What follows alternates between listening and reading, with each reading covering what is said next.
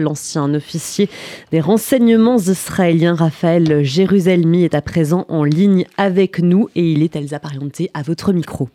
Bonjour Raphaël Jérusalemi. Bonjour.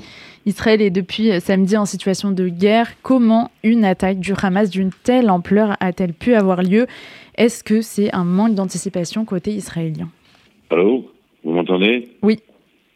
Oui, non, parce qu'il y a une alerte en ce moment, donc euh, c'est d'actualité. Euh, oui, euh, il y a eu une défaillance certaine euh, au niveau du renseignement d'abord. Euh, il est trop tôt pour savoir quelle en est l'origine.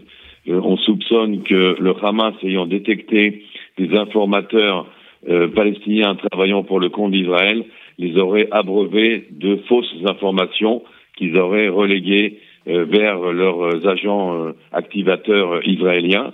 c'est l'une des théories. Une autre théorie euh, prétendrait que nous avions plus ou moins des informations dans le sens d'une préparation d'une offensive euh, dont nous ne doutons pas de l'ampleur, mais aussi dont on aurait estimé qu'on pouvait encore attendre euh, qu'elle se déploie plus pour la frapper. Mais tout cela sont, des conjectures.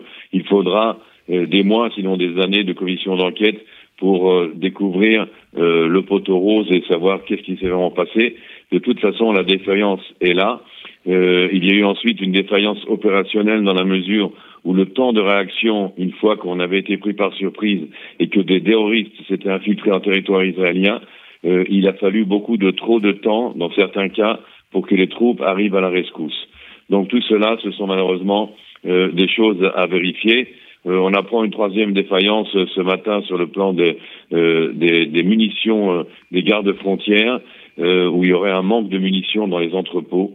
Donc vous voyez, il y a ici, euh, euh, à, à l'épreuve de la vérité, euh, certains mythes qui sont un petit peu atteints.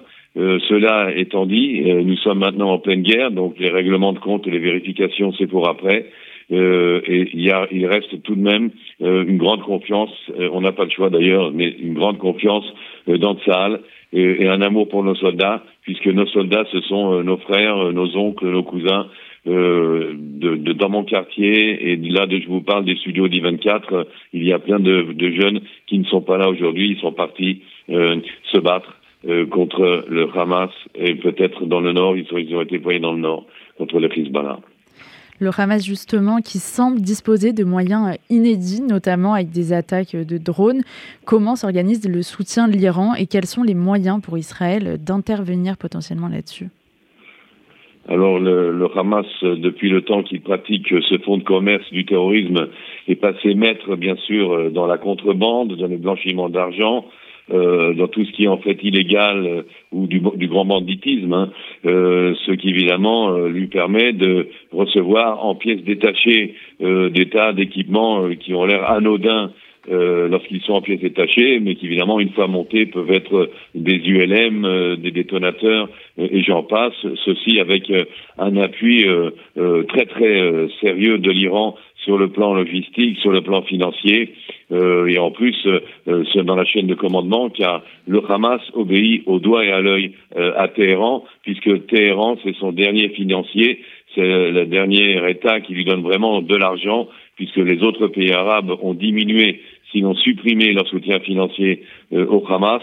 Euh, même le Qatar a diminué euh, son soutien caritatif à Gaza. donc le, Hamas est coincé, mais il a réussi à se procurer effectivement tous ces équipements. là, c'est plus un échec tellement du renseignement militaire, car on le savait. on sait aussi plus ou moins combien de missiles sont à leur disposition. Là, il y a un échec politique depuis plusieurs années, d'un laxisme politique volontaire euh, selon la doctrine, comme quoi il serait bon d'avoir le Hamas à Gaza pour diviser euh, la Palestine en deux. Euh, et on a, en fin de compte, round après round, laissé le d'affrontement entre Gaza et Israël, laissé le Hamas à chaque fois se regrouper, se réarmer, se restructurer. Euh, et on n'a jamais pensé, et ça c'est une grave lacune, euh, à renforcer l'opposition au Hamas au sein de Gaza, à renforcer l'OLP contre euh, le Hamas à Gaza, et donc le Hamas s'est retrouvé seul maître à bord, et on en fait maintenant les frais. Laurence Goldman, vous souhaitiez euh, réagir Oui, euh, parmi les, hypothèses qui ont été euh, avancées, qui expliqueraient la surprise hein, de l'armée israélienne, on, a parlé d'une cyberattaque en provenance de l'Iran qui aurait paralysé le système informatique de Tsahal. Est-ce que c'est quelque chose dont on parle encore ce matin en Israël? Alors, c'est une possibilité qui a été envisagée, mais cette cyberattaque n'a pas eu lieu. Euh, il y a eu des sabotages sur la barrière de sécurité même. Euh, les terroristes ont réussi à euh, casser des caméras en jetant des pierres dessus, à, à, couper des sensors de leur approvisionnement en électricité. Donc il y, a, il y, a, quelques endroits de la barrière de sécurité, si vous voulez, où on a réussi à désactiver le système d'alarme, si vous voulez. Mais sur le plan cyber, d'une attaque cyber contre contre les intérêts de Tsal, ça n'a pas encore eu lieu euh, jusqu'à ce jour, et je doute que ça ait lieu, avec tout le respect pour les hackers iraniens.